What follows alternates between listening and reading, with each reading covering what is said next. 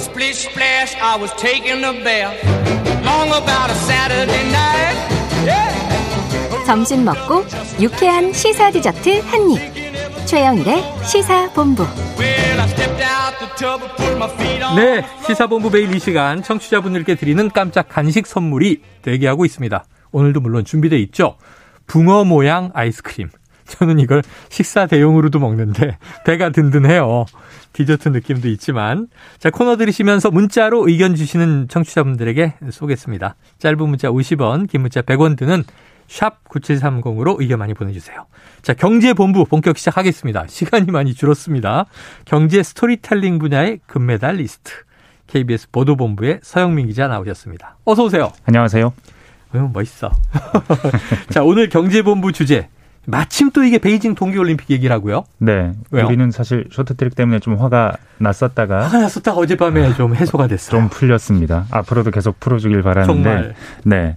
네, 세계적으로 봐도 베이징 올림픽 이번 별로 분위기가 뜨지 않습니다. 네. 실제로 그렇고요. 이 아마도 80년대 모스크바 올림픽, 아, 로스앤젤레스 84년 올림픽, 서방이 안 가고 동구권이 안 가고. 네. 그런 종류까지는 아니지만 여튼 네. 그런 맥락에서 읽힐 가능성이 더 높은 맞아요. 올림픽이 됐습니다. 비슷해요. 네. 자, 그래서 이제 스포츠 자체보다 최근에 미중 간 대결 구도, 이게 심지어 네. 신냉전 구도가 됐다. 또 경제적 전환점, 이런 게 좀 영향을 주는 것 같은데. 네네. 자, 지난 2008년 때와 좀 다르긴 많이 다른 것 같아요. 네, 동계하계 둘 다 한 데가 베이징 뿐이랍니다. 왜? 지금까지는 한 번도 없었어요. 놀랬어요. 네네. 사실 베이징이 눈이 안 오는 도시인가 봐요. 지금 대부분의 스키장 등에 인공눈입니다. 거의 인공제설. 100%. 그렇군요. 네. 근데 축하할 만한 대회인데 계획 식부터 보면 2008년하고는 확연히 다릅니다. 네. 2008년엔 거의 인해 전술 비슷하게 어, 뭐 몇만 명 나왔다고 네, 그러던데요. 사람도 엄청 많고 네. 마지막에 그 성화 점화할 때 와이어 탄 사람이 날라가지고 날라서 아 이게 중국식 화려함의 절정이다. 매트릭스의 한 장면 같은. 네. 그랬었는데 지금 이번에는 뭐 개막식 뭐 눈꽃 모양 장식에 살짝 이렇게 꽂는 걸로 맞아요. 상당히 검소하게 맞아요. 금액도 보니까 2008년에 400억 달러 수- 수준으로 추산이 됐는데 어. 이번엔 공식적으로 19억 달러. 어, 많이 줄었네요. 20분의 20분의 1. 1입니다. 네네. 그러다 보니까 이게 굉장히 다르다. 음. 똑같은 올림픽인데. 그래서 도쿄를 떠올리게 한다. 네네. 왜냐하면 도쿄가 64년에 했고 작년에 했는데 64년에는 뭔가 음. 도쿄가 올라갈 때 네. 국가의 기운이 일본의 기운이 올라갈 때가 네. 올림픽이었고 근데 작년은 확실히 완연히 아, 내려오는 분위기가 완연한 뭐, 그래서 이게 뭔가 좀 상징적이다 그런 얘기들 많이 했었는데 네. 베이징도 어, 왜냐하면 중국이 2008년에는 굉장히 구군이 올라가던 어. 때였는데 지금 아마 정점 아니냐 혹은 아. 변곡점 아니냐 이런 인상을 주게 합니다 여러 가지 정치 경제적 이유 올림픽을 통해 보는 국제 정치 경제학입니다. 네. 도쿄는 이제 하계 올림픽만 두 번을 했던 거고요. 네. 지금 이제 베이징은 최초로 하계 동계를 하는데 네. 자, 뭐 아까 도쿄 올림픽도 그렇고 이번 그 베이징 동계 올림픽도 그렇고 좀 코로나 영향이 크게 네. 있긴 있겠습니다만 네. 이 자연 재난보다는 미중의 경쟁과 갈등, 경제 전쟁 이 영향이 더 커 보이는데요. 손님 명단 보면 딱 압니다. 손님 개막식 명단. 손님 명단. 네. 2008년에 100명이었대고요. 네. 이번에 20명이랍니다. 아이고야. 정상급이. 세계 정상급. 네. 사실 2008년에는 부시 대통령이 왔었어요. 미국 대통령은 잘 안 가는데 이런데 어. 왔었고 미국 대통령이 당시에 아버지 부시 대통령 전 음. 대통령까지 왔었고 어. 뭐 영국, 호주, 캐나다 뭐 다 갖고 우리나라 이명박 대통령도 갔었고 요 네. 구름처럼 몰려갔었습니다. 아. 정상들이. 그리고 막 그때 후진타오 주석이 뭐 10분에 한 번씩 정상회담을 하니 하루에 정상회담을 10개 이상 하니 뭐 굉장히 화려했었는데 그때 후진타오 시절이네요. 네. 이번에는 러시아 푸틴 대통령밖에 안 보입니다. 아, 정상은 푸틴 대통령만 보였다. 14년 만에 어떻게 이렇게 바뀌나. 네. 자, 그런데 보면 2008년에 비해서 지금 2022년 지금 중국의 경제력은 더 커지지 않았습니까? 맞습니다. 중국 하면 원래 G2 같잖아요. 네. 근데 14년 전만 거슬러 올라가도 미국이 25%밖에 안 되는 나라입니다. GDP 기준으로. 아, 미국의 4분의 1. 네, 4분의 1밖에 안 되던 나라였고 2등도 아니고 3등이었어요. 인구는 훨씬 많은데. 네, 일본이 2등이었고요. 네.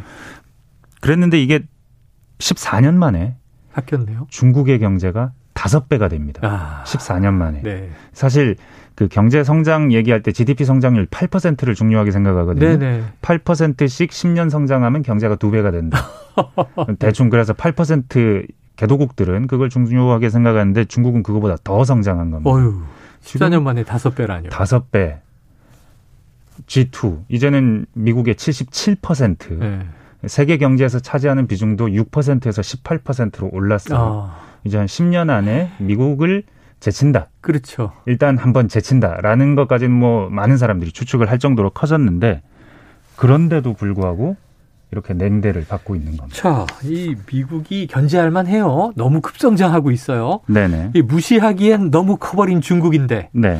왜 이 뭐 미국을 비롯해서 네. 여러 나라들이 이렇게 멀리 하려고 하는 제스처가 자꾸 나올까요? 일단 오미크론 때문일 거고요. 네. 근데 그건 뭐 일단 제쳐놓고 음. 그외 미국이 외교적 보이콧을 했죠. 그렇죠. 그래서 정상들이 참석을 안 합니다. 근데 음. 재밌는 건 기업들도 광고를 안 해요. 아, 올림픽 스폰서 되려면 공식 스폰서 되려면 돈을 엄청 내야 그렇죠, 되거든요. 그렇죠. 네. 코카콜라 유명하죠. 삼성전자도 이 회사들이 광고를 안 합니다. 어허. 트위터에 올림픽 한 줄 안 올립니다. 어. 이게 보이콧을 당할까봐. 아, 인권 문제도 하나의 핵심 화두인데 네네네. 신장 아니면. 홍콩 이런 문제 때문에 기업들이 혹시 보이콧을 당할까봐 경험이 있거든요 전 네. 세계적으로 그래서 조용히 넘어가기만을 바라고 있는 상황입니다. 이야. 우리 삼성전자도 조용하고요. 그러네요. 스폰서 경쟁 이번엔 좀 너무 차분하다 싶긴 했는데 네, 그런 배경이 인권 문제도 있고 말씀하신 신장 네. 위구르, 홍콩 또 대만 양안 네. 문제도 있습니다.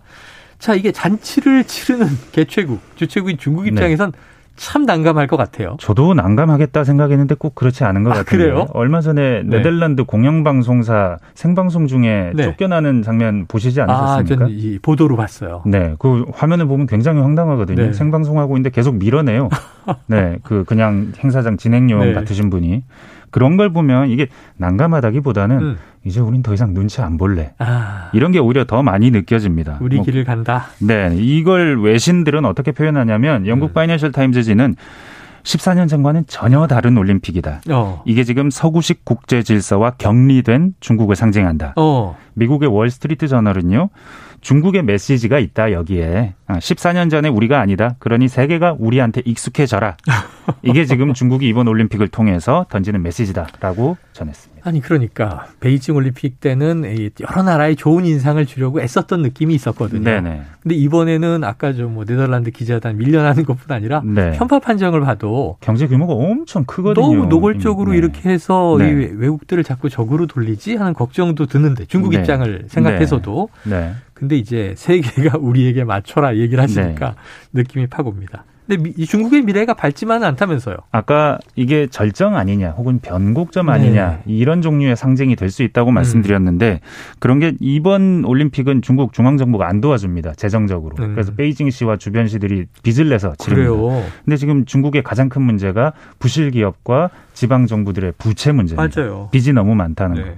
근데 지금 제로 코로나도 하고 있잖아요. 음. 이 제로 코로나가 내수에 심각한 타격을 주고 있습니다. 그렇죠. 이해할 수 없는 정책인데 뭐 천만 명 도시 봉쇄 막 이러니까. 네네. 그렇기 때문에 지금 중국 경제가 급격히 꺾이고 있는데 4분기에는 4%밖에 성장을 못했어요. 음. 이게 중국 기준으로는 굉장히 낮은 겁니다. 올해 전망도 안 좋고 게다가 출산율도 저번에도 한번 설명드렸을 텐데 네.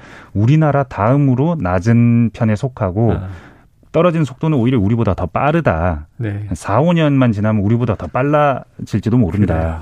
근데 미국은 압박하고 그래서 아마도 이번 올림픽은 자, 굉장히 의미심장하다. 정점이냐 변곡점이냐 올림픽 이후를 또 지켜봐야겠습니다.